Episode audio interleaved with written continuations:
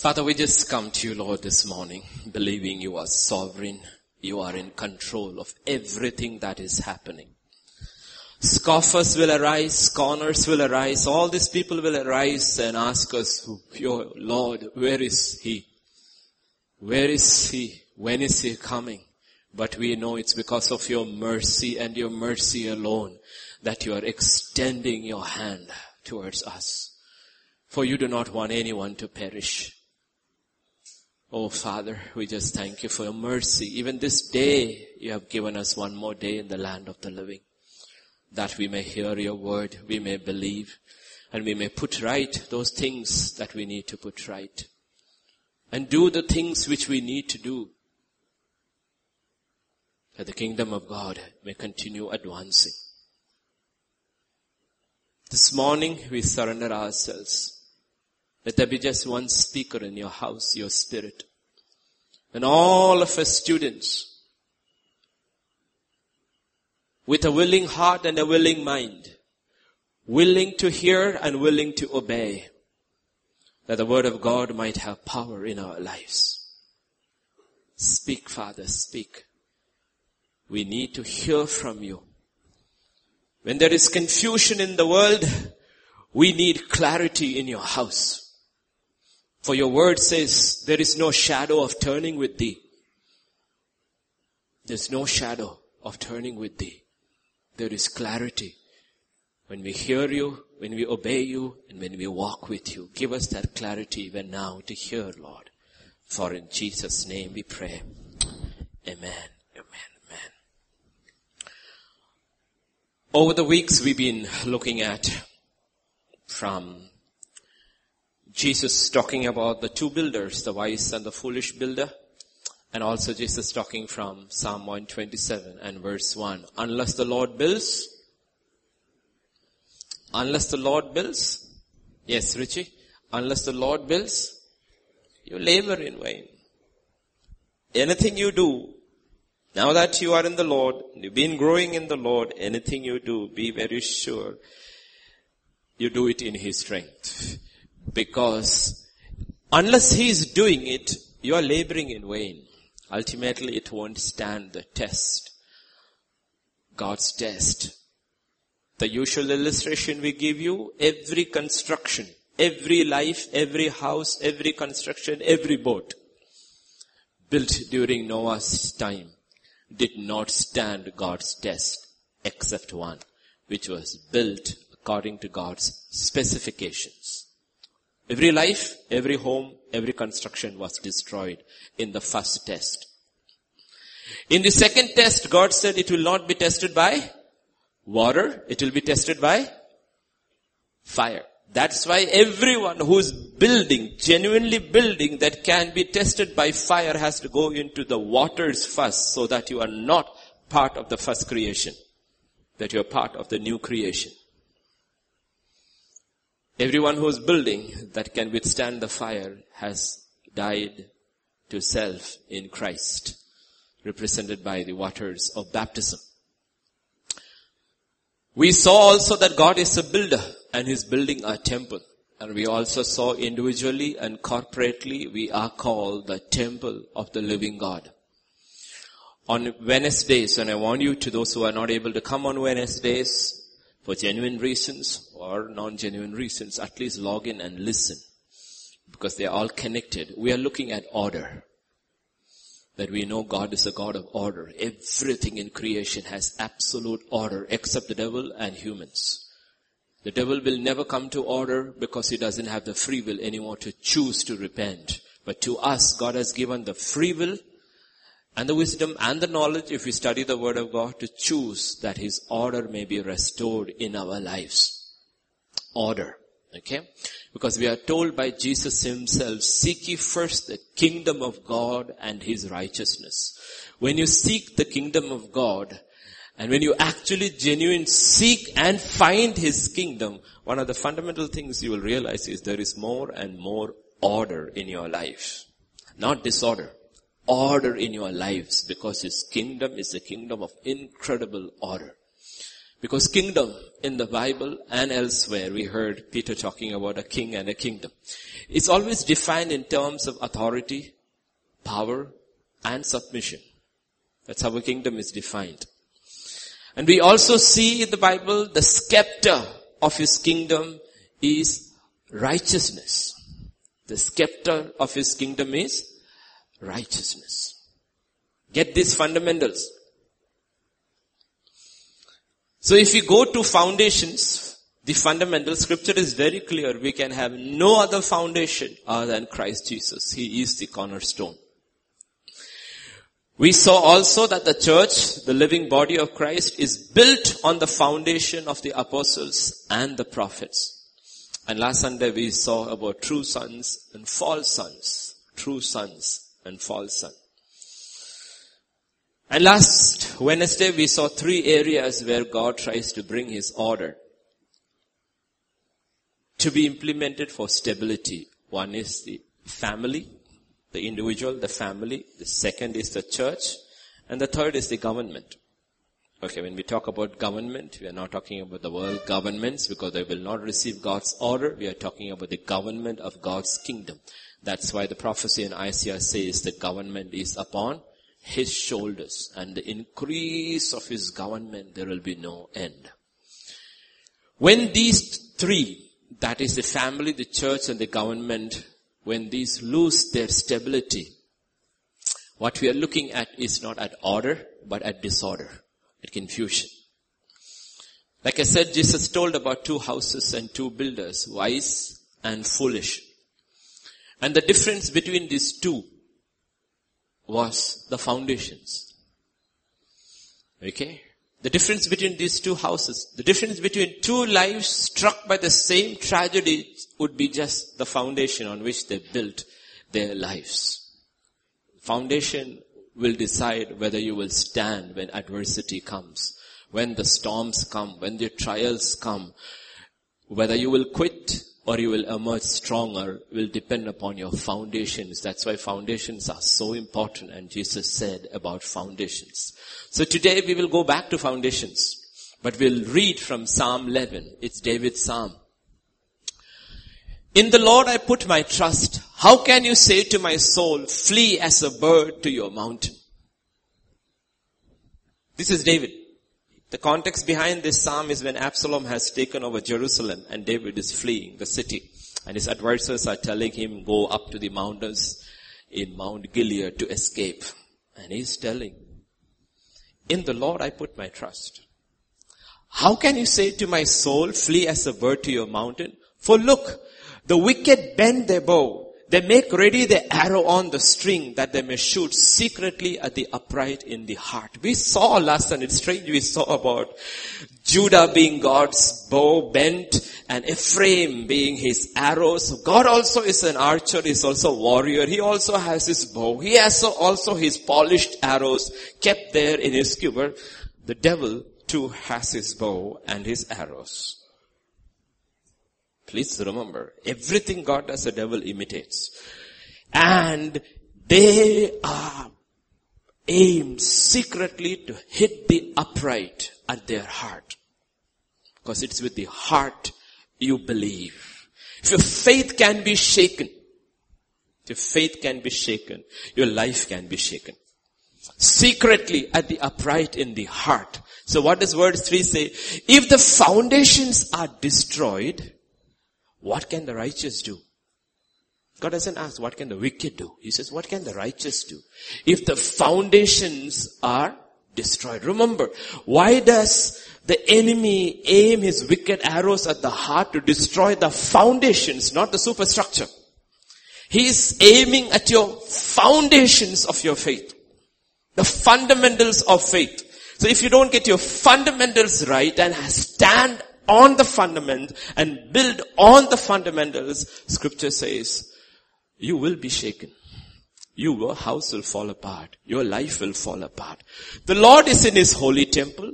The Lord's throne is in heaven. His eyes behold. His eyelids test the sons of men. The Lord tests the righteous. He doesn't test the wicked. Please understand this. God never tests the wicked. He tests the righteous. But the wicked and the ones who love violence, his soul hates. Upon the wicked he will rain coals, fire and brimstone and a burning wind shall be the portion of their cup. For the Lord is righteous. He loves righteousness and his countenance beholds the upright. This is his Psalm. David's David's message to us thousands of years later. But let's look at verse 3. The question is, if the foundations are destroyed, verse 3, if the foundations are destroyed, what can the righteous do? If the foundations are destroyed, what can the righteous do? We know that in every area of the worldly life, if your basics, your foundations, your fundamentals are weak, you won't be able to progress further. We hear it all the time in the news, including last week. When economic chaos happens, FM, the, uh, the finance minister and the RBI governor will come and says, don't worry, our economic fundamentals are strong. While in one day, the investors lost four crore lakhs. Four lakh crores of money in one day when the stock market crashed. But our fundamentals are strong. No need to panic. In studies, we tell the same thing to students. Okay. When you finish your class 10 and you get good marks because you mugged. Suddenly you want to go for engineering. But the one who taught you will say, you see, you shouldn't be because your fundamentals are weak. Don't go for maths. Because we know you. You're not, you got 85 for maths, but your fundamentals are weak. In sports too, fundamentals matter. Every area you will see fundamentals matter. So David is asking this question which is connected with the kingdom of God and our victory. If the foundations are destroyed, the basics, the fundamentals, what can the righteous do? What can the righteous do? We don't sometimes realize how important the fundamentals are. Even now when I am talking to you, you understand because you have the fundamentals, that is ABCD, to understand language. If there is somebody who does not understand English, or just have very basic English, they will struggle because in the fundamentals you are weak. But you may be good in another language. You see, there was a, this legendary NBA player called Abdul Karim. When he was asked once by a journalist if there was one coach that influenced him most, he named one. And when he was asked why, he said that coach was an ardent student and teacher of the fundamentals of basketball. And he tells the story. He said on the first day when he coached us, he taught the whole team how to wear your sock has to never get a blister. And how to tie the laces that they never come untied. Now how many of you who play basketball has ever known that is fundamental if you want to progress in your career and never lose so that when you put your socks, you may play for 40 minutes non-stop, you don't get a blister. And you can wear it in such a way. And you can tie your laces that in the crooks of the match, your tie, laces don't come off fundamentals, basics. Go back to the foundations, the fundamentals, because if the fundamentals are strong, then you can go on and build over it carefully so that your structure will stand strong. Now if your foundations are strong and you built a wrong building over it, it doesn't matter. You can break it down and build again. Revizak in one of his messages, I don't remember which message, he talks about this, Uh, this postmodern museum. You go to that building, it has no meaning because it's postmodern. You have hallways and doorways that go nowhere. Stairways that go nowhere. Doors that open to nothing. And it's supposed to be a postmodern museum because that's the way postmodernism means there is no meaning in life. Then he asked a rhetorical question. He said, all these floors, these rooms, these windows, these doors have no meaning and makes no sense. But did you build this building with the same kind of foundation? No. To build anything over, you needed a structure, a foundation which had to have meaning. Otherwise the building will collapse. Building will collapse. The foundations are destroyed. What will the righteous do? So it's important we know the fundamentals of our faith, the basics of our faith and absolutely, totally convinced with all our heart about the fundamentals, the basics, the foundations of our faith. So it doesn't matter if the world or even churches calls you and me fundamentalists. Because the actual meaning is, we are very strong on the fundamentals.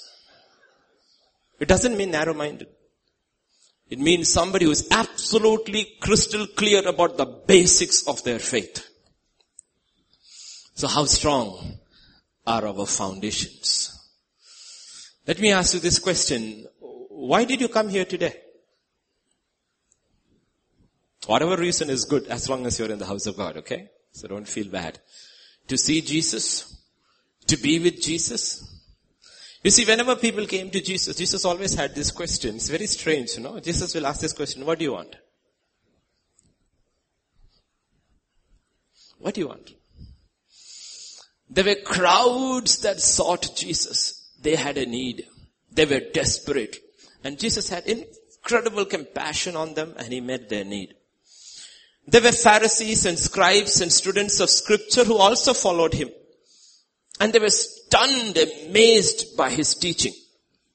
Then there were these crowds of disciples who were with him.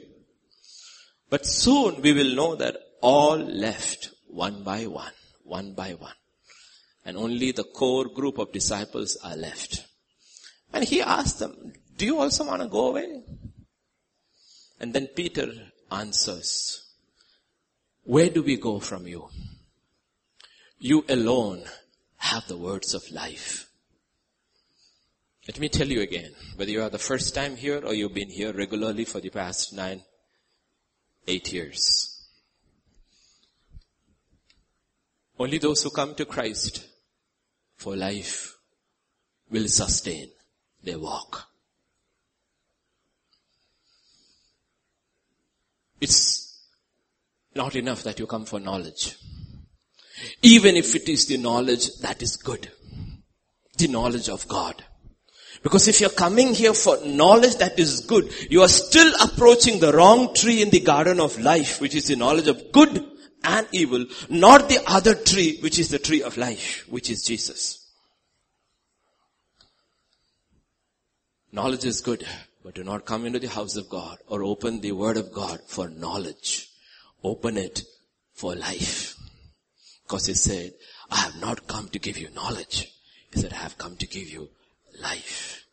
Life in abundance. So today, when as we sit to hear the word of God in your heart still, Lord, I want life. Who else can I go? For you alone have the words of life. So there are many, many fundamental, foundational truths in the Bible Long list is there. Huge, huge list of fundamental, foundational teachings. Long list. But you know, all these foundational, fundamental, basic teachings, everything about Christ, about God, about the blood, about the atonement, everything about healing, deliverance, everything, they all hang on one fundamental truth.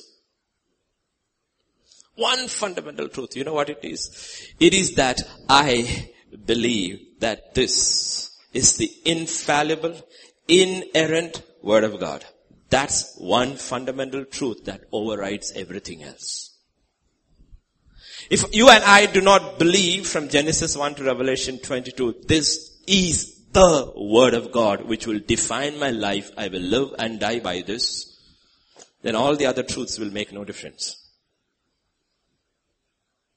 One fundamental truth that overrides everything else. Everything else will be encapsulated in that. That you are, you really believe it and you're willing to live and or die on this. So we see the story in many churches. Things happen. Wonderful things happen. Healing, deliverance, fasting, prayer, so many good things. Yet, if we are weak in the word,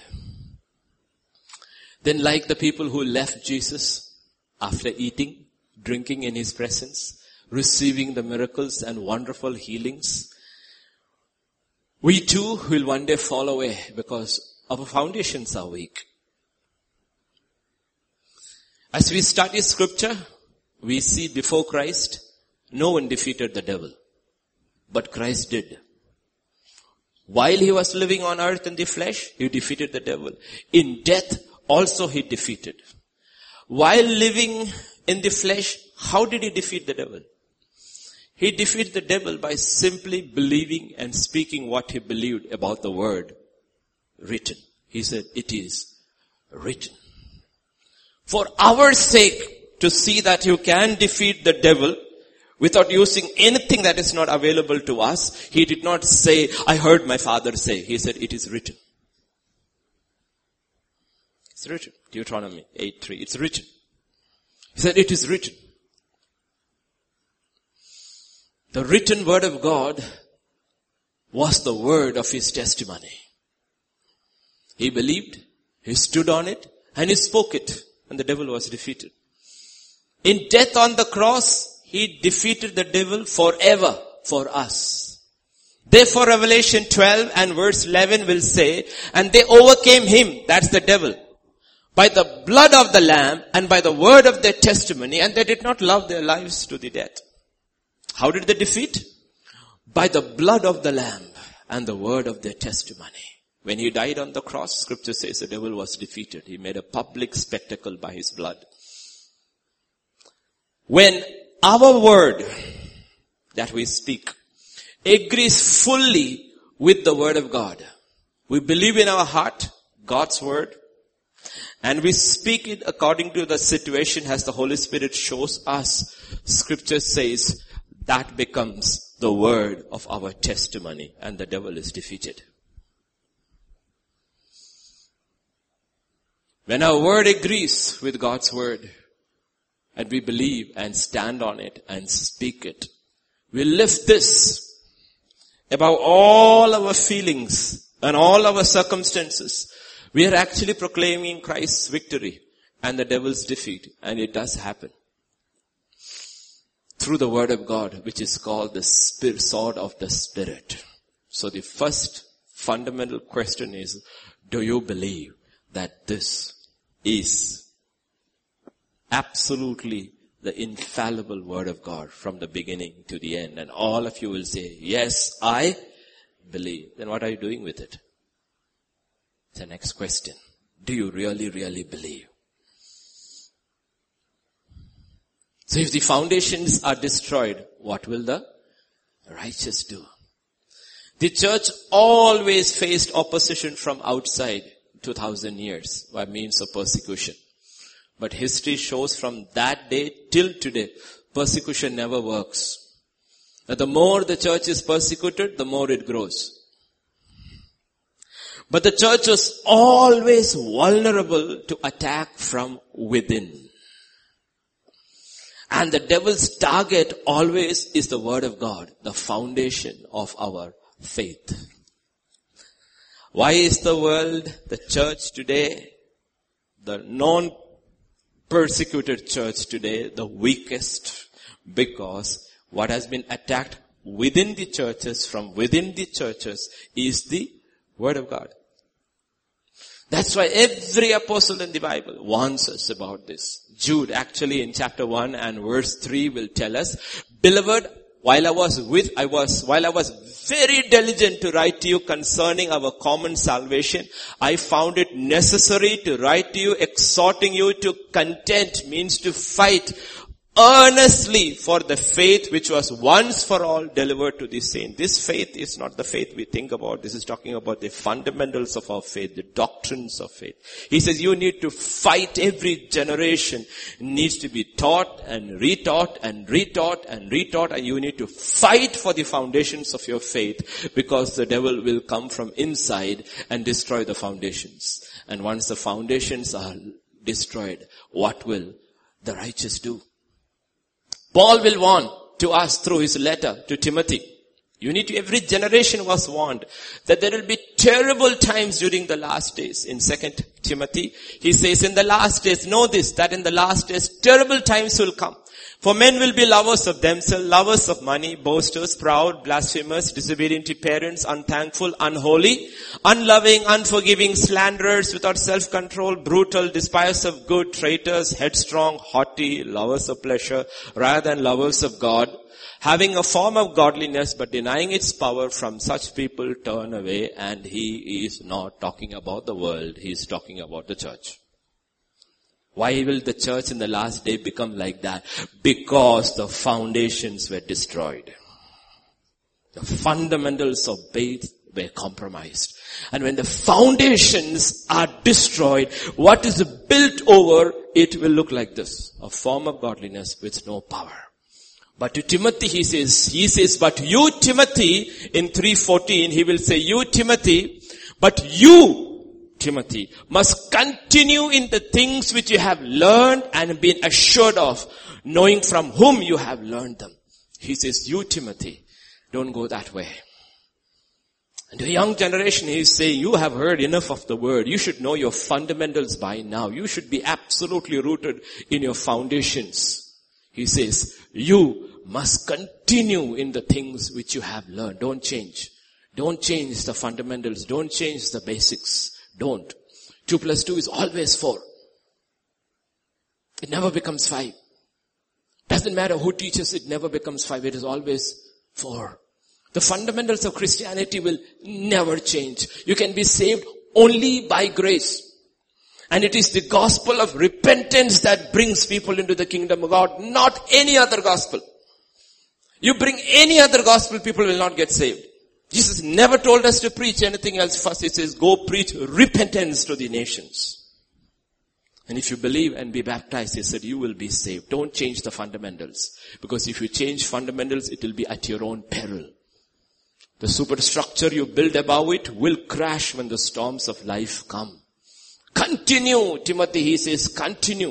From the beginning, God has commanded us, stay rooted in what I have spoken. Don't change. Don't change. Put your life on this because this is God's word. In Deuteronomy 6 verses 6 to 9, he says, these words which I command you today shall be in your heart. You shall teach them diligently to your children and shall talk of them when you sit in your house, when you walk by the way, when you lie down, when you rise up.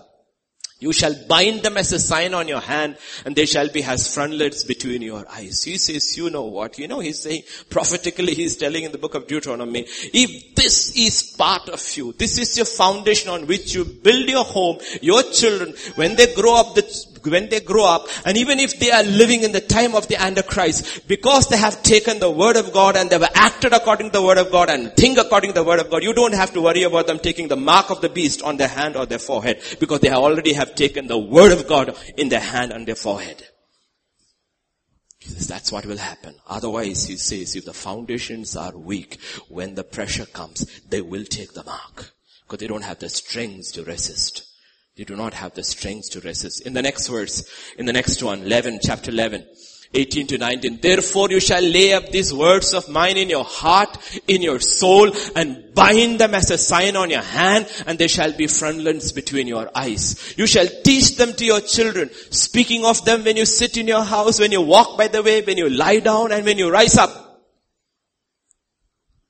That's the, one of the reasons, the fundamentals of this. That's why God tells young people sitting over here, unmarried young people sitting over here, that's why God says, do not be yoked to an unbeliever. Because you will never be able to do this with your children. If you marry an unbeliever. It's not possible. Immediately your foundation is already gone. Foundation is gone. You want to talk to your children about God? Your unbelieving spouse will want to talk about the world to the children. And the children are confused between the word and the world. Finally they fall in between. The foundations, fundamentals are there. God says, be careful, be careful, be careful, be careful. Peter will say in 2 Peter chapter 1, 12 to 16, he says, for this reason, Peter is saying, is old by now. I will not be negligent to remind you always of these things, though you know and are established in the present truth. He says, I know, you know, and you are established, but I will still keep repeating it. I will still keep repeating it. Yes, I think it is right as long as I am in this tent to stir you up by reminding. He says, as long as I am in this tent. In other ways, he's saying, as long as I am the pastor of this church, I'll keep on teaching you the same things over and over again. Until it becomes part of you. In chapter 3, verses 1 and 2, he says, Beloved, I now write you this second epistle, in both of which I stir up your pure minds by way of reminder. In both epistles he is saying, I am stirring up in your minds what I have taught you always. That you may be mindful of the words which are spoken before by the holy prophets and of the commandment of us, the apostles of the Lord and the Savior. He is telling them, go back Continue to meditate on the fundamentals of Christianity. Don't waver from them. Keep. And I have, he says, I have no issues of reminding you over and over again. In 2 Peter 3 and verse 17, he will say, you therefore, beloved, since you know this beforehand, beware, lest you also fall from your own steadfastness, being led away from the error of the wicked. He says, be careful. Be absolutely sure about your fundamentals so that you are not taken away by the error of the wicked who will get in and bring error to destroy the foundations, but instead grow in the grace and the knowledge of our Lord Jesus Christ. Grow in grace and in the knowledge of Jesus Christ. You know how the apostle Paul will put, so we heard Jude, we heard Peter, and how Paul will say, in Revelation, uh, Philippians 3 and 1, finally my brethren, rejoice in the Lord. For me to write the same things to you is not tedious, but for you it is safe. He says, I am, he says, I am not bored writing you the same thing in each letter. It is not tedious for me, but for you it is very safe. Very safe.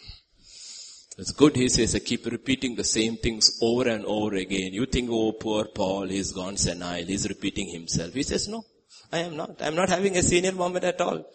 At all. He says, it is not tedious for me, but it is very safe for you.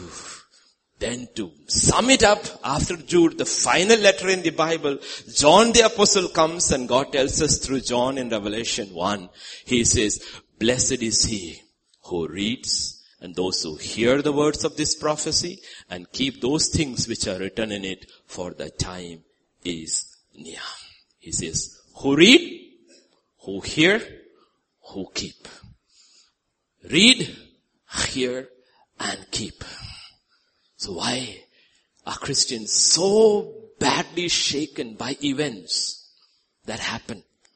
Either in their personal lives or in the society, larger society. The reason is because the fundamentals are weak. If you look at the early church and if you look at the saints in the Old Testament, if we were to go through a fraction of what they went through, will we stand?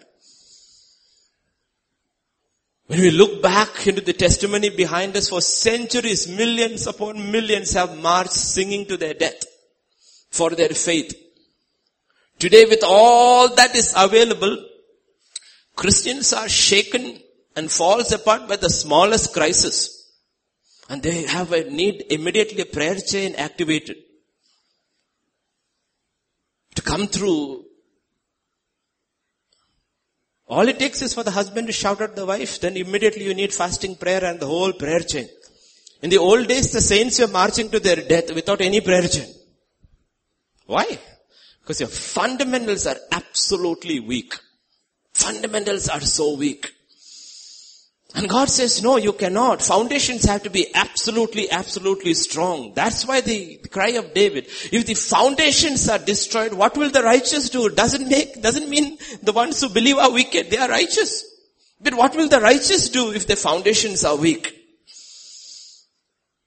Our major issue, let me tell you, we have to come to the major issue is this. Do you believe in this? And I'm not talking with your head. Everybody believes in, everybody will say, yes, I believe. Believing in the head only makes you an intellectual, doesn't make you a believer. God says, do you believe with your heart that this is true? Absolutely true. Every word of it. Your believing of this is always determined by what you're willing to lose, not by what you're willing to gain.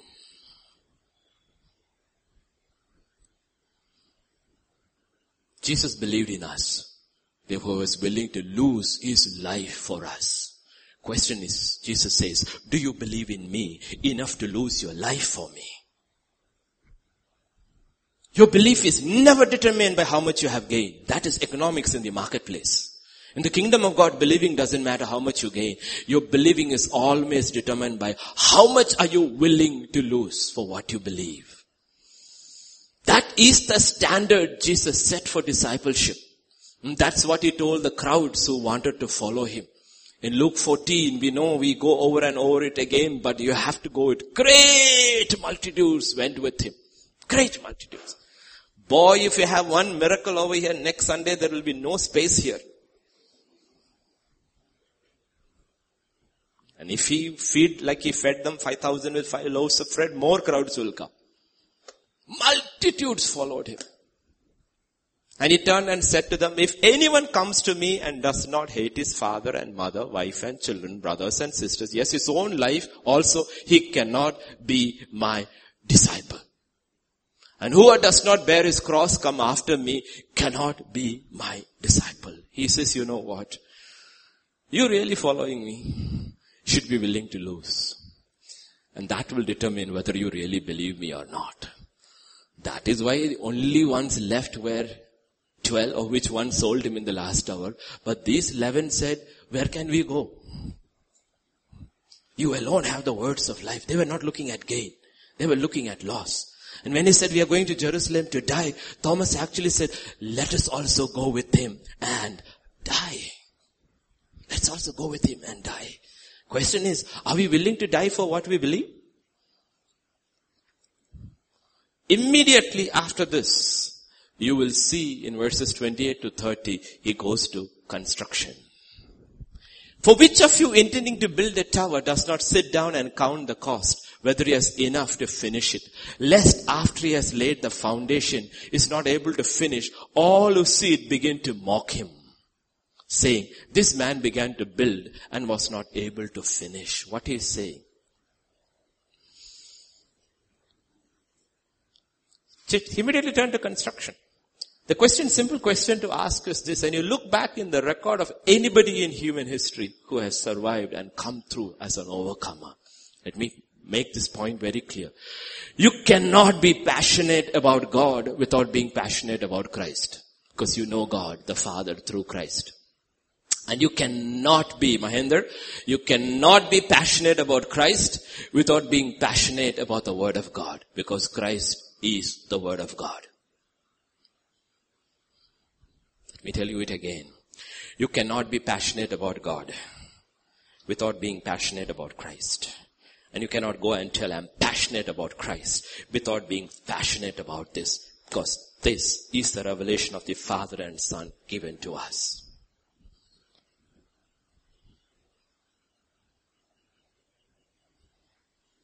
Are we passionate about this? We hold it in our hands. We have multiple versions. Every generation has to take a stand. And every generation has to contend for the faith because the devil is after the foundations of your faith.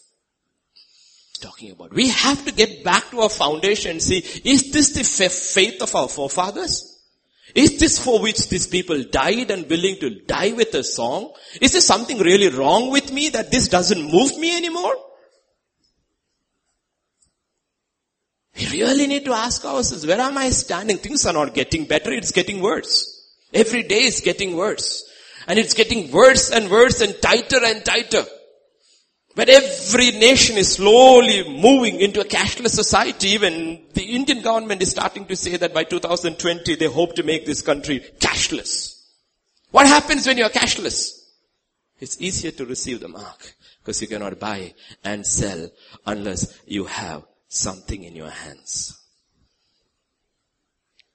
Are you ready to stand for your faith? And you're worrying about a job and a career where God is saying you have no clue what's coming. Are you ready? And He says this is the only thing that can save you. Absolutely save you. And He says, I have lifted my word above all my name. Your word is forever established in the heavens. Heaven and earth will pass away, not even a dot from my word. But God says, will you take a stand for this word? One stand. It all begins with one stand. It doesn't mean that you start reading the Bible, you will understand it all. We are all still learning. But I know years and years and years and years ago when I started, it started with one step. And then one step was a fundamental step, which was the good news Bible. But I bent my knee over this and said, I will believe this over everything else. And I didn't know anything except John chapter 3. Because if this is God, this has to be true. If this is not true, it's not worth it. But if this is true, you're willing to live and die for it. If the communist is willing to die for his ideology and the ISIS fellow is willing to die for his ideology, what about you and me to whom has been given the living word of God? Where is our passion? Where is our passion? They're willing to die for a lie. And we are not willing to live for the truth. Die for the truth that can set us free? Can any one of their masters or gurus be able to say, I came, I loved, and I died for you? No. Their masters come and demand the life of their disciples. Our Lord comes and says, my life, I give it to you. When will this passion come back? Revival begins by when we start falling in love with the Word of God again and saying, I, if you have lifted your word above your name, I too lift it above everything else in my life. I will give it preeminence position in my life. That's where it begins. Everything else is just playing the fool with God. It is not going to work. And we have a history of 2000 years and 3000 years of Jewish history to see it does not work. That's why scripture says to a young Jeremiah, in chapter 6 of Jeremiah and verse 16, scripture says, thus says the Lord, stand in the ways and sees when you are confused with so many channels and so many internet sites and so many teachers telling you so many things. He says, stand in the ways and see and ask for the old paths. Ask for the old paths. Where the good way is and walk in it, what you will find, then you will find rest for your souls. But they said, we will not walk in it because new, new ways are coming. God said there is an ancient trodden path cut through for man through the word of God. Stand there and ask, where are the ancient paths? That's a question I ask myself when I look around and says, 1950 years of Christianity, there was one line flowing through the midst of darkness. In the last 50 years, everything has changed.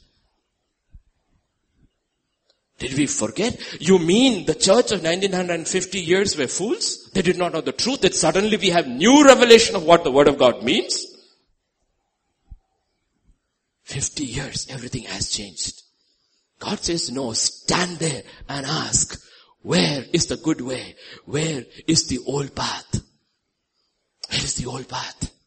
In his first letter to Timothy, Paul will expressly warn us in 1 Timothy chapter 4 and verse 1. He says in 4 and 1, sorry, 4 1, the Spirit expressly says that in the latter times some will depart from the faith. How do you depart from the faith? You depart from the faith because your fundamentals were weak.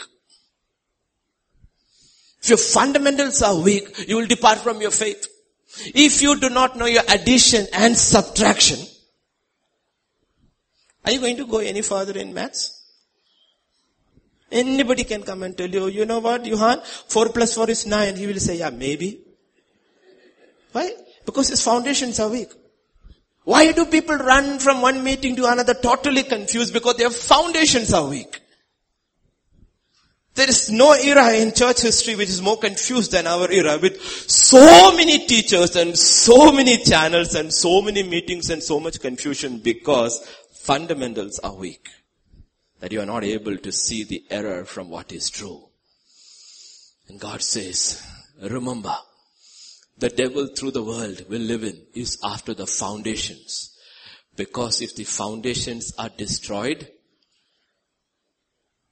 what will the righteous do? And remember, every foundation in which you and I live, every foundation on which human civilization, the Judeo-Christian civilization was built on for 6,000 years is under attack today.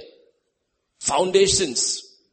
When the Bible begins, the Bible begins with the words, in the beginning, God created heavens and the earth. And the first foundation that is being attacked first. And it doesn't matter where you live. Whether you live in the capitalistic West or whether you live in the communist China, or whether you live in religious India where the entire skyline is dotted with temples, mosques and churches, the first thing every child learns in every school in the world is that we evolved and not were created. Because the foundational truth, when you open this book, is being denied in the lives of all the children who go to school because God says, in the beginning God created and they say, no, we evolved. And we are willing to pay packets and packets to get our children into those schools that deny the very first line in the Word of God. And we get so upset if they lose five marks in their science paper. So we tell our children to be wise and tell them when a question like this asked, be wise and answer according to science this is what it is. You don't have to fail in an exam. You don't have to lie either.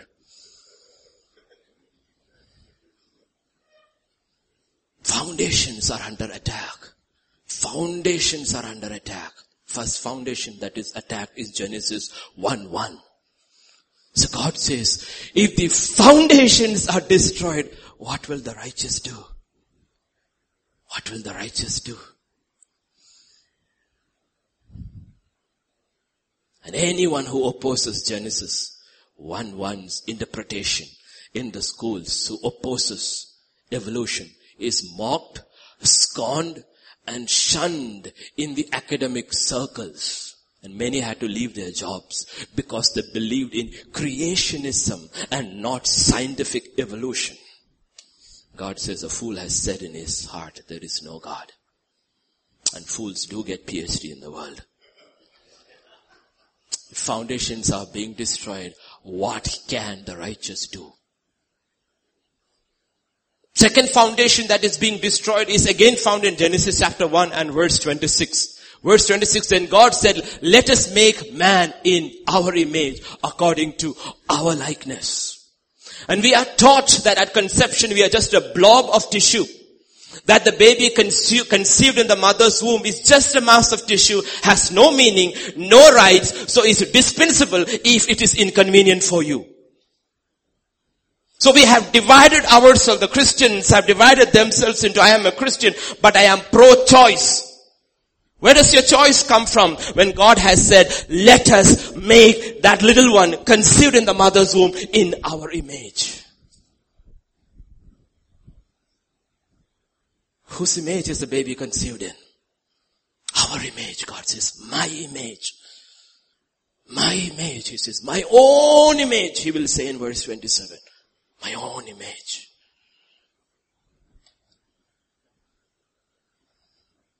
Own image. And all over in the Christian West, especially in US, in high schools, governments have put in vending machines so that for last night's mistake, you can press and pay and take an after morning pill. In schools, in Christian nations, what pagans wouldn't do, Christian nations do, because foundations are being attacked. God says, the foundations are destroyed. Foundations are destroyed. What will the righteous do? And the state stands by and facilitates this. And we worry about dogs being eaten in China and a lion being shot in, in, in Africa and Facebook is all about it. Nobody cares about the millions upon millions of babies formed, created in the image of God being disposed because they are not convenient for your career.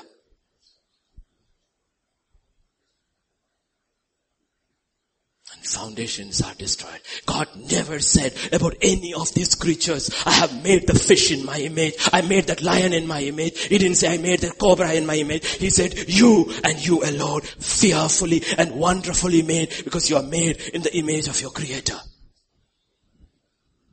When foundations are destroyed, what will the righteous do? God is asking through David. The next foundation that is destroyed under constant attack in the Christian nations is the next verse, verse 27. So God created man in his own, verse 27, the next one, yeah. In his own image, in the image of God he created him. Male and female, he created them. How did he create them? Male and female. Yet in today, most of the Western countries, including Britain, you have 42 options, up to 42 options to mention what your gender is. When God created, there were only two options. You were either male or you were female. Today up to 42 and you can even put it if you don't want the gender. Options. And you can change your gender according to your mood. That's the bathroom law passed in New York State and all over US as the federal government wants to impose that if you go to the bathroom, you feel like a woman, you can go to the woman's bathroom. It doesn't matter whether you started as a man. That's considered a fundamental right now. And they say if you do not imp- see this is done, we will withdraw federal funds from the states. These are done in Christian nations, so-called Christian nations. Male and female, he says, he created them.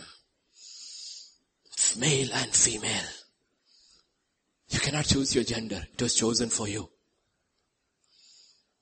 It was chosen by, for you by God. That you are a girl is not an accident. It was chosen for you. That you are a boy is not an accident. It was chosen for you by God, a divine father who had planned your end from the beginning. It was not an accident. It was chosen. Foundations are attacked. What will the righteous do? The next foundation destroyed, being attacked is Genesis 2 verses 22 to 23. Then the rib which the Lord had taken from man, he made into a woman and he brought her to the man. And Adam said, this is now bone of my bones, flesh of my flesh. She shall be called woman because she was taken out of man. Yet today, in almost every Christian nation, two men can marry. Two women can marry. And if you speak in opposition to that, you are termed a bigot a homophobe, and you can lose your job, your business, and you can be even imprisoned by the state. When God said, marriage is between one man and one woman.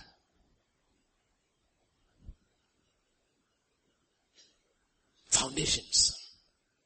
Foundations are destroyed. What will the righteous do? What will the righteous do? Question is God is asking, what are you building? What are you building? That's what it says.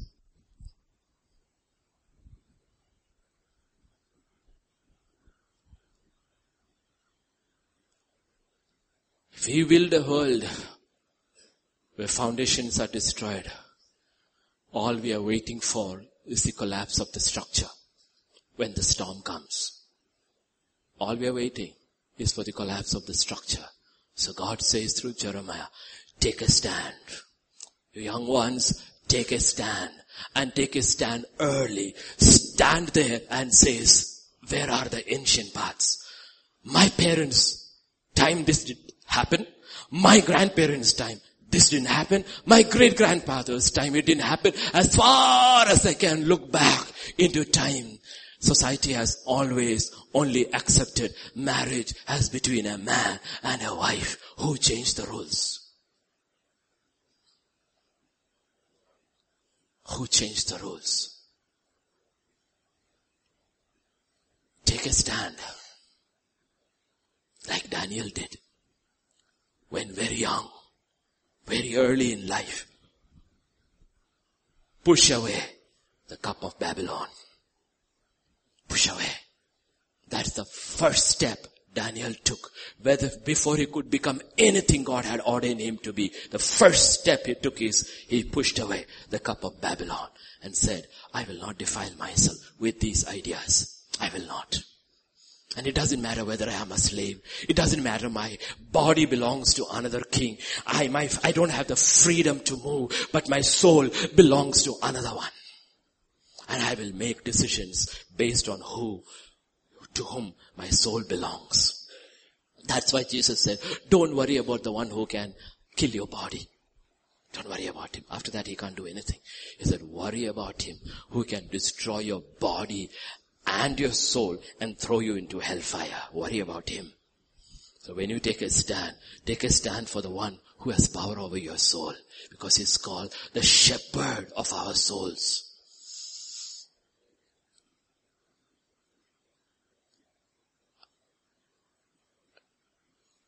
If the righteous do not take a stand, no one will have the power to rescue us when our world falls apart. No government doesn't matter how powerful it may be. No industry doesn't matter how innovative it may be. No ideology doesn't matter how captivating it may be. Unless God intervenes and the righteous stands in the gap, there is no hope. If you take God out of your world, the word of God out of your world, from its preeminent position in your life, nothing, I tell you young ones in the long run, will hold any meaning. Any, of course the devil will give you pleasure because scriptures there is pleasure in sin, but he will not tell you the truth. At the end of it is death. Like he never told Eve the truth. The truth was that if you eat, you will die. He said, no, if you eat, you will be like God and you surely won't die. And he tells the same lie over and over and over and over and over again to every generation by saying, you displace this with something else. You will not die. You will be like God having autonomy and power over your own destiny. God says, no, you will die. You will die. Don't replace this with anything else. Hebrews 1 3 says, Hebrews 1 3 says, who being the brightness of his glory and the express image of his person, upholding all things by the word of his power. Do you know everything is still being held together by the word of his power. And if you displace this word from your life, all you're waiting for is a storm to come and to fall apart. Because everything is held together by the word of his power. That's the same meaning in Colossians 1:17. Scripture says, and he before all things and in him all things consist. All things is held together by the power of God, by the power of his word and the power of his Christ. Everything. And therefore there were millions, a cloud of witnesses who went before us who were willing to stake their lives on this. And therefore God calls another generation and says, do you believe? Are you willing to bank your life on my word? Don't try to create and live in a world outside this word. Remember, it won't have the power to hold you together. For this is all about God. In the beginning there was only God. And at the end there will only be God and the godly. No one else. That's why the Ten Commandments were given. Only to man. He didn't call the tiger and says, here, oh tiger, take my commandments for you. He said, no, you who have been created in my image, in my own image, the Ten Commandments. The one who was created in the image of God. No animal, no bird, no fish received any command. And the essence of those Ten Commandments is the revelation of God, that God is holy, that everything about God, touched by God is sacred. Everything becomes sacred when you associate it with God. He says, I am holy, so don't reduce me into an image. My name is holy, so don't take it in vain. Time is sacred because time is connected with me. I created it. Therefore, six days I have given you to work and one day it is spent in my presence. Time becomes sacred when God comes into the picture. Parenting becomes sacred. Because God says, they are the first ones you see and who will teach you about me. So honor them. Oh, to, to, to his disciples, Jesus says, unless your righteousness exceeds that of the Pharisees, Pharisees, Lord Pharisees, you cannot enter into the kingdom of God, he says. What about us? What about about who were born and brought up in India, the culture of tradition of 5,000, 6,000 years? What is our tradition? What does it say in the Taittiriya Upanishad? What does it say? Your mother is a form of God. Your father, Pitro Deva. Doesn't it say, Guru o Deva, Atityo Deva. If our righteousness doesn't exceed the righteousness shown in our own sacred scriptures, where will we possess the kingdom of God? Where he says, it is all holy because it's associated with me. Everything in our culture originated in so many ways because of sages trying to find this God. Yet to us, the revelation of the living God has been given.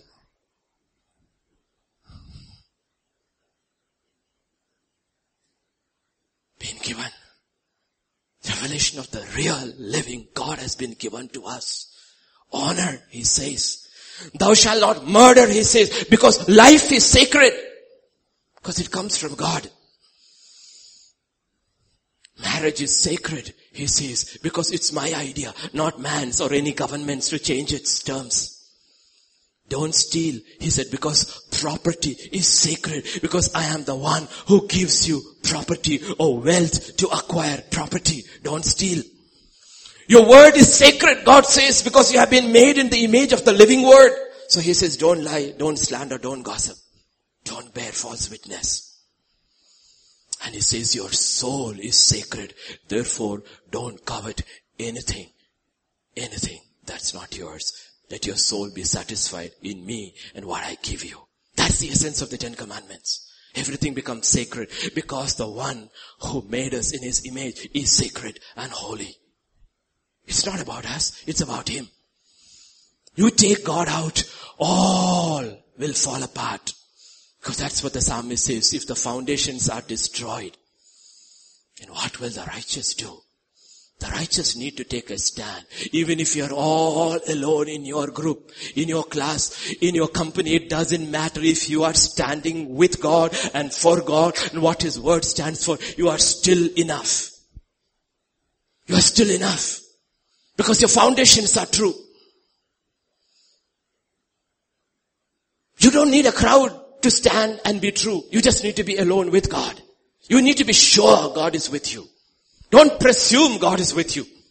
If God's word is not with you, do not presume God is with you.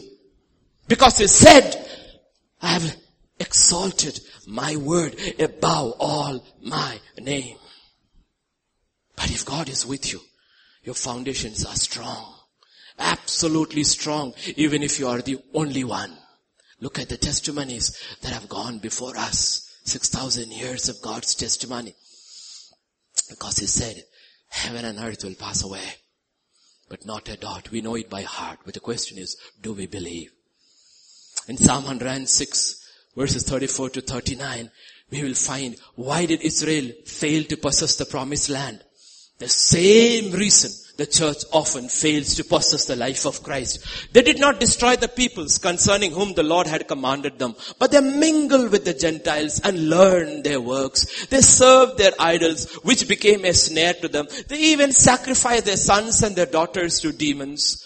And they shed innocent blood, the blood of their sons and daughters, whom they sacrificed to the idols of Canaan, and the land was polluted with their blood. Thus they were defiled by their own works, and they played the harlot by their own deeds.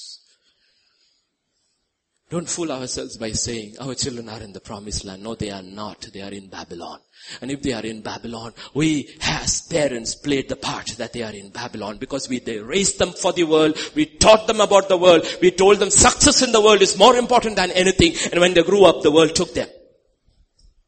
And their blood is on our hands. And today God says, cry, cry, cry. That's what Israel did.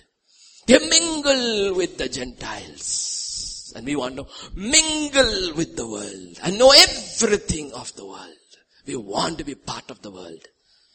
Be one with the world. And God says that's what they also wanted.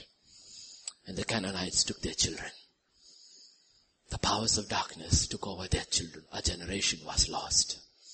And the church has lost a generation. That's why you look over here. 90% of the children sitting over here are from Hindu background and not from Christian background. Because those children are lost. These ones have found the light.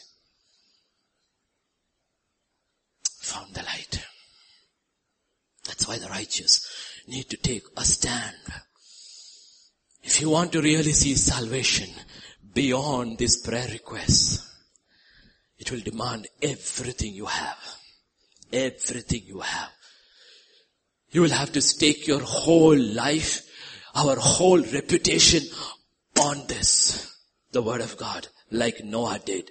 Alone in his generation for 120 years, one man staked his life, his reputation, his future on the word of God he had just heard for 120 years.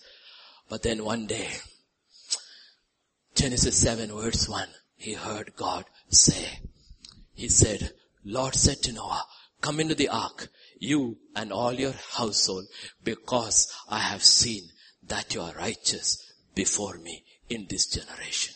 When the hour of the test came, when the hour of judgment came, when the hour of the greatest storm mankind was going to see, God said, come, you and your household who stayed faithfully hanging on to my word for 120 years in the midst of this Gentile opposition who mocked you, who scorned you, who were telling what the heck is happening in your life. Why are you holding on to this and building this stupid thing? He said, you get in. You get in. You can get in with your household. You are safe because I have found you righteous. Why was Noah found righteous? Because he built his life on the word of God. He was not a hearer. He was a doer. God said, come. For I have seen you righteous. You and your whole household can come in. But in another generation before that, he didn't say that. He didn't say that to Enoch. You and your whole household can come with me to heaven. He said, Enoch, you alone come. Because in your generation, I find only you, not your wife, not your children, only you. You come with me. You just come with me. Pray, Lord, build a foundation of righteousness in me and through me, that my household may be saved, my generation may find a place of refuge. Because over and over, we need to come back to the foundations of our faith. Because if our fundamentals are strong, we can build above it. That was the difference between the first two kings of Israel. The fundamentals were strong in David's life, absolutely weak in Saul's life. Saul had no word of God in his life. David had the word of God in his life. Do you know what are the fundamentals, the basic, the foundations of our faith? Hebrews 6 verse 1 says, 6 and verse 1, therefore leaving the discussion of the elementary fundamental principles of Christ. What is? Let us go on to perfection, not laying again the foundation of what? Repentance of? That's the first foundation. Saul had no foundation. Therefore, even if the greatest prophet of his time came and rebuked him, there was no repentance in him. Therefore, they, he could not be restored. How can he be restored if you don't repent? It doesn't matter how anointed the man who's coming and rebuking you. You can't repent because you have no foundation. Well, David says in Psalm 119 and verse 11, how does a young man not sin against you. Your word I have hidden in my heart that I do not sin against you. Did he sin? Of course it sinned. But because he had hidden God's word in his heart, he said, when I sinned, I was miserable. I was miserable. I was restless. I wet my pillows with my tears. My bones were wasting away because he had hidden God's word in his heart. The other guy didn't. The guy didn't. You know why there is no conviction in our lives? Because we do not have the word of God in our heart. That's why there is no conviction. If you have hidden the word of God in your heart, yes, you will fall, but you won't lie there. And you won't rise away dusting off saying, oh, it's okay. You will mourn. You will grieve. You will. You will. You will. Sensitive man. Sensitive in the spirit. So sensitive as a young man. Because you have hidden God's word. God's word. When the man who was pursuing him to kill him and he got him in his hands in the cave, he took his sword and cut a tip from his robe, one little patch from his robe. He was so sensitive. He was so sensitive. He was so heartbroken that he had cut a little from the king's robe. Today people disrobe their fathers and their mothers and their leaders. They are not even bothered Because you have not hidden His word in your heart. One little bit and his heart broken. What did I do? I've uncovered the king. Does the word do this to us? Have we hidden his word in our heart? Have we hidden? Do you know what the word does? The living word does? He sees how you go to sleep. He sees when your eyes are dry. Your eyes are wet. He sees and he says, I see you. I see you. I see when you pray. I see you. He says, I know you. I see you. That's why he could not restore Saul. But he could restore David. Why? Because his fundamentals were very strong. Repentance from what? Dead works.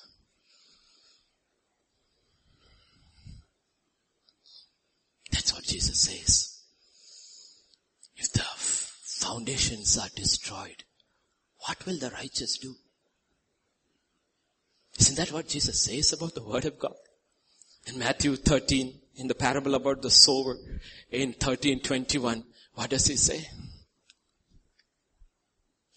Yet he has no root in himself, but endures only for a while. For when tribulation or persecution arises because of the word, immediately he stumbles. That's all it takes. You are so thrilled today. You will feel God spoke to me. By the time you go back home, father shouts at you, gone. Finished. Why did you go to church? Husband says, I don't want you in church from next week. Finished. Because of the word. Trial comes. Like wind going from the balloon faith goes. Why? You would endure. And God will allow it to happen to show you that your word is not strong in you. You haven't received it with all your heart. You do, do, do we have the history of the 3,000 people who got baptized on the day of Pentecost? When we reach heaven, we will see that many of them, their families got separated when they got baptized. We will see the truth then. Because you get baptized into the name of Jesus, you are out of the synagogue. You are out of the Jewish community even now. Nothing has changed in 2000 years. But they believed and they worth, it's worth it. I love him. He's worth it. And I'm willing to die. Oh church. That's what he says in verse 22. Again. And now he who receives the seed among the thorns is he who hears the word and the cares of this world and deceitful of riches choke the word. The word is gone. Cares of the world. Some of you mothers must be already wondering what I need to cook for lunch. Cares of the world. I know my son will trouble me, trouble me, trouble me, trouble me. Already the word is gone. Cares of the world. And we wonder how did Susanna Wesley manage 18 children and raise two incredible men of God who shook the world. 18 children. Because she knew the word and she knew the God behind the word and the children knew their mother knew the word. And she did not have like us all these rooms and all these facilities. Heard the story so many times, but it need to be repeated every time so that women understand, sisters understand. One room, little shack with 18 children. But when Susanna Wesley in the kitchen or in that main room put her apron over her face, the children knew mother was talking to God and they tiptoed around her. That was her prayer closet. They. She raised a Charles Wesley and a John Wesley.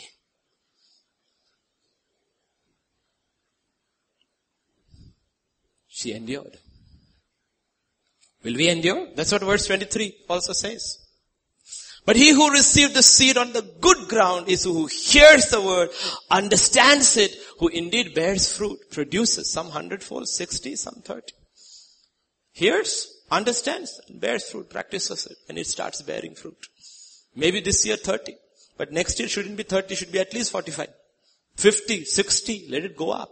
As you grow older, let it grow up.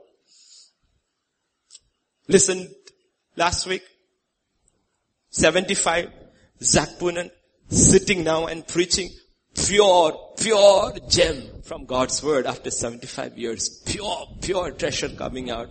Last night, heard Zach, Ravi Zacharias at 70, pure, pure gem at 70, standing and preaching. Both old. And I look at them and say, Lord, I'm only 50. I still got 20 years, 25 years to catch up. I will catch up one day. These are, these are people who encourage you. Age doesn't wither you. Your heart for God never grows cold. You will bear fruit in all season. You look at these legends in our time. They have stood there consistently 40 years, 45 years, 50 years, bearing fruit and touching the lives of millions. Why? Because the word endured. While we worry about finances, we worry about clothes, worry about our children's education and our career. We worry about everything except the lack of passion for God's word. We don't worry about that. Why don't we worry about that? Oh. You see, Psalm 11 was written by David when he fled Jerusalem, when Absalom rose against him. Absalom's rebellion was successful for a season. Why? Because a young man, absolutely carnal in the ways and the way, I mean today if Absalom had been living, he would be over every magazine front page. Long hair, absolutely no spot. Everybody looked at this fellow and says, what a good looking dude. He would have been over every cover. Absalom joined hands by an impostor who served and walked with David for years with hatred in his heart called Ahithophel. Two generations came together. And that's why David is saying, if the foundations are destroyed, this man who should strengthen the foundation of the next generation has got in and is destroying the foundation for another generation. What will the righteous do? Thank God David's foundation was stronger and stronger. So he will come through. And the foundation will stand in his life. That's what we need to understand. What are we building? What are we building? In Isaiah 65 verse 3 scripture says, a people who provoke me to anger continually to my face, who sacrifice in gardens and burn incense on altars of what? Bricks. Oh, we burn incense. Plenty of incense we burn. Don't you see the incense and the smoke rising? God said, I'm not looking at the incense. I'm looking at your altar. I'm not looking at the incense first. I'm looking at your altar. Because what did I tell you when I gave you the law on Mount Sinai? On Mount Sinai in Exodus 20, I told you, yes sir, if you make me an altar of stone, you shall not build it of hewn stones for you, sh- for if you use your tool on it, you have profaned it. He says, when you make an altar, let it be uncut stones. Don't use your intelligence, your ideas, how God should be worshipped. Go and learn from the ancient paths. Instead you bring all your new fanciful ideas made of bricks and you want to worship in me in your ways. You want to worship me in your ways? He says, don't you understand from scripture, from Genesis 11 what it means? In Genesis 11, scripture says, then they said to one another, who? These people are making Babel. Come let us make bricks and bake them thoroughly. They had brick for stone. They replaced stone with brick. And what did they say? Come, let us build ourselves a city, a tower whose top is in heavens. Let us make a name for ourselves. Is that what is happening? The church has replaced the ancient paths of God with the wisdom of man and says, let us build a city for ourselves. We want to worship. Of course we want. We are very zealous for God, but in our ways. You better accept our worship. It's never aimed at man aimed at God, it's aimed at man. How are we built? Did we build on the ancient ways? Not wavering from the word and staying there on the word and says, this is on which I will build my life. You can either build if you are happily married in a believing family, set up, build like Noah. If you are not, build like Enoch. But either way, build. If you are only taken alone, so be it. Be taken alone. If you are taken with your family, praise God, be taken with your family. But build on the rock. Build on this. Build on this. Over and over. You know, one thing that excites me every, every, every day is when into my inbox I get one mail from Open Doors. Open Doors is a ministry started by Brother Andrew, if you know Brother Andrew and his book God Smuggler, he is dead, he's gone. And he, he really, really influenced me, his books I mean, therefore the person. When I, I just came to the Lord and I was growing in the Lord, Brother Andrew really impacted my life, his books about a man's faith of reaching the word in those countries where the Bible was not allowed and how God used that man mightily. It always excites me when I get that daily I get one from his ministry. And that's why I was excited last year when I went out of the country for the meeting because Open Doors had called me to minister to the youth and I said, oh Lord, what it is. Let me tell you, I told you last time in the pastors conference also about this American pastor taking this class for this group of underground pastors in Vietnam. He's taking this class. He's taking this seminar, all these pastors sitting over there. And when he speaks, they will ask him, sir, one minute pastor, is that the word of God or is that you? And he will say, oh, that is scripture. And they take a book and write it down. Then again when he speaks, they will say, sir, is that the word of God or you? And they will say, no, that's me. They take another book and write. Then he realized none of them had a Bible. And they were writing scripture as he was speaking. How many versions do we have? And he said for lunch break, one old pastor came and said, let us test our Bible knowledge. And the old pastor came and said, okay, who can say Obadiah 2, 4? And suddenly the American pastor put his head down thinking it's a long time before I read Obadiah 2, 4. And all the Vietnamese pastors who don't have their Bibles laughed and said Obadiah has only one chapter. That's why I'm proud of the pastors who come for the pastors conference, though they may look poor and you may look down upon them. When I said Obadiah 2 for they all said Obadiah has only one chapter. We may look down upon them because they have little, little churches in little gullies in Hyderabad. They know their word. At least they have read their word. Don't look down upon anybody because you do not know when you stand before God how the judgment will take place. Word of God. Eritrea even today, If you are a genuine believer of Christ, you are arrested if you are found with the word of God. You are arrested. And you're put in containers. You know young people what containers are? Containers are those steel boxes which goes in the goods train in which huge stuff are transported from country to country. They are put in containers and locked up. You know what they do? If one man has a Bible, that Bible is divided into many portions and given to the believers inside. That is not what is exciting. What is exciting is when the time, there's no light inside, so they all sit there in the dark. When the time for the meal comes, when they open the container door, one set is rushing to the door for food. Another set is opening their Bibles to read for a few minutes and memorize it before the door is shut. How hungry are you and me for the Word of God?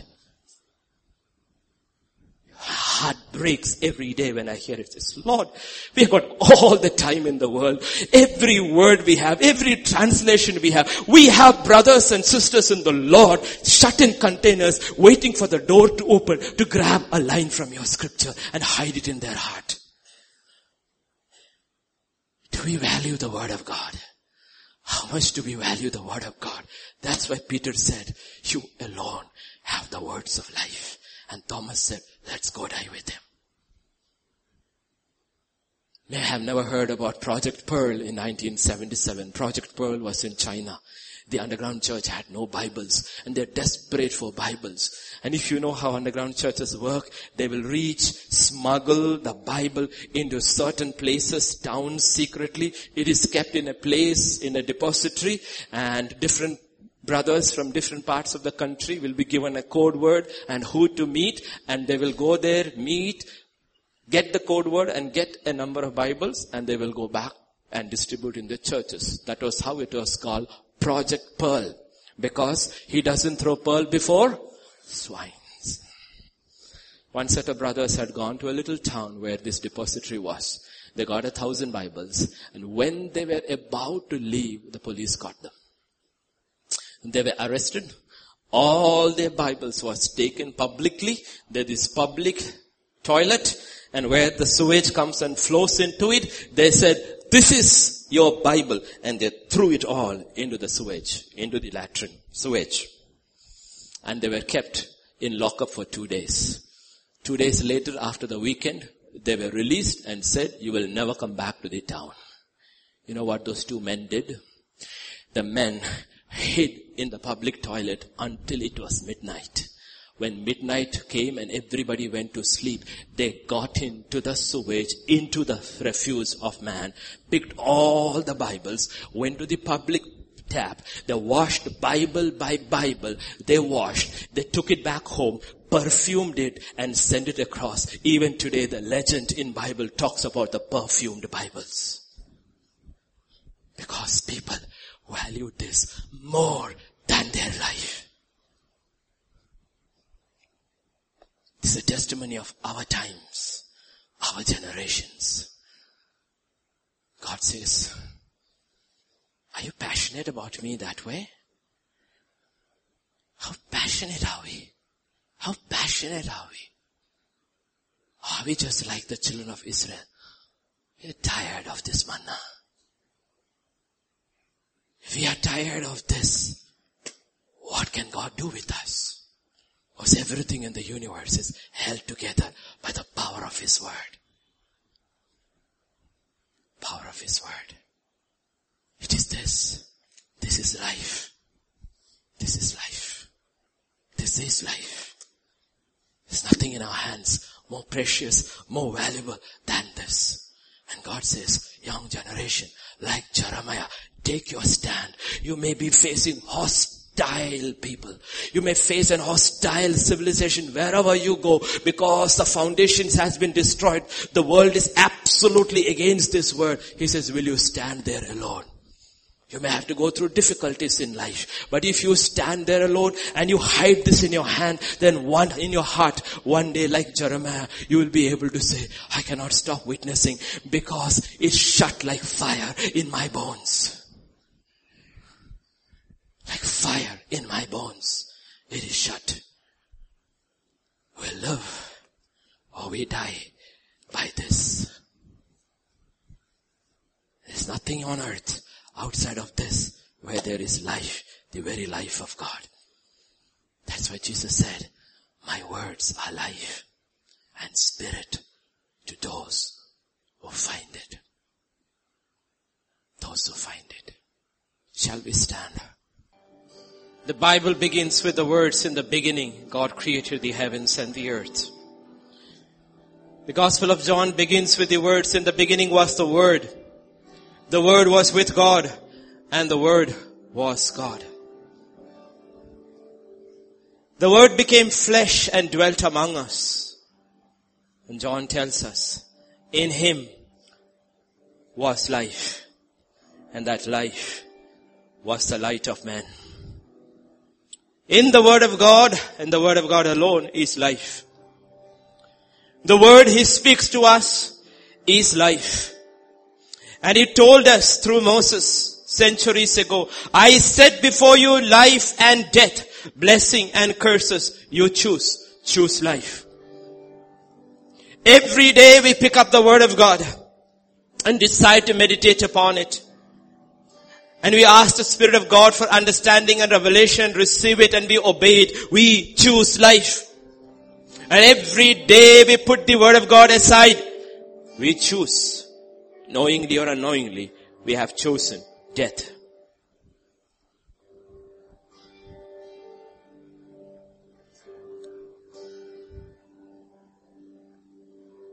Mount Carmel, God spoke through Elijah and asked the people, if Yahweh is God, follow Yahweh.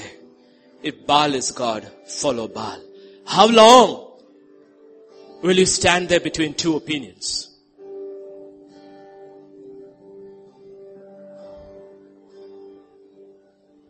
People said nothing. But the people wanted to see a spectacle before they made their choice. But before God could show them fire from heaven, He spoke through Elijah and He told the people, come near to me. The foundations of Israel are broken. It's lying down. Come near me. Let's first repair the altar. Was only after the altar was repaired, anything else took place that day on Mount Carmel. If you want the fire of God, if you want the rain of God, if you want the anointing of God, if you want the presence of God, it begins from repairing the foundations.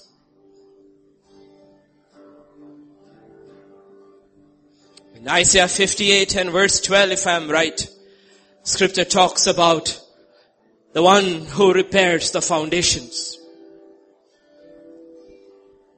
The repairer.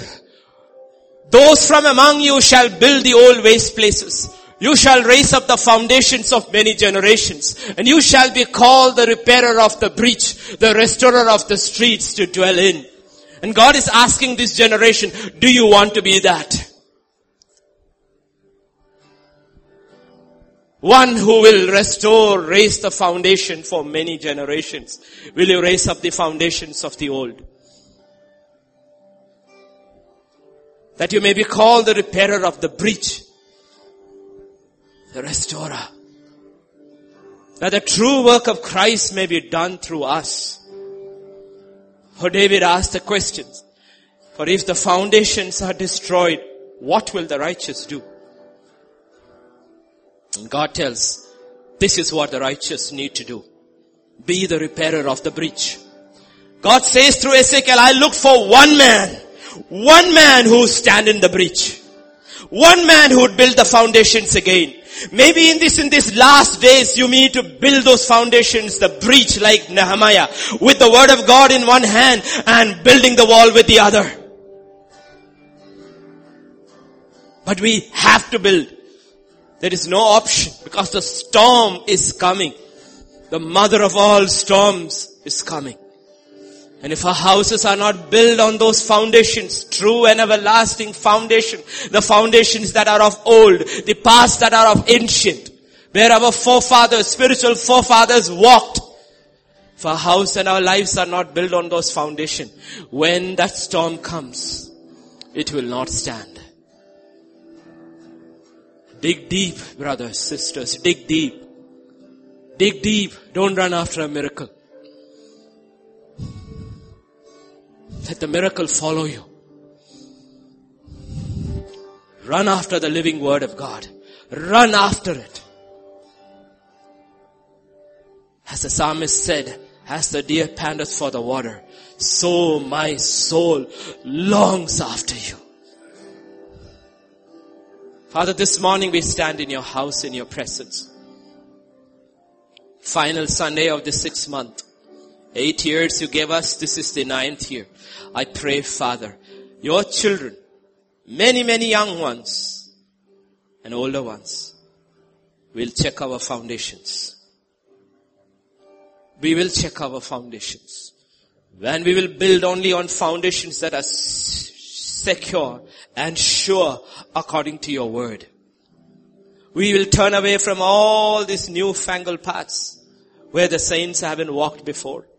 We'll go back to the ancient paths, the oft-trodden paths, paths in which is trodden with sweat and the blood of your saints.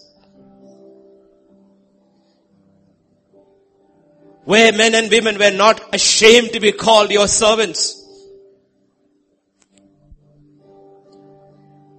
Men and women in the past, when they picked this book, they knew they would die for it. And they bravely picked it up and staked their lives on it. Even today, our brothers, prisoners, in boxes, in cells, in prisons, around the world, simply because they picked this book up.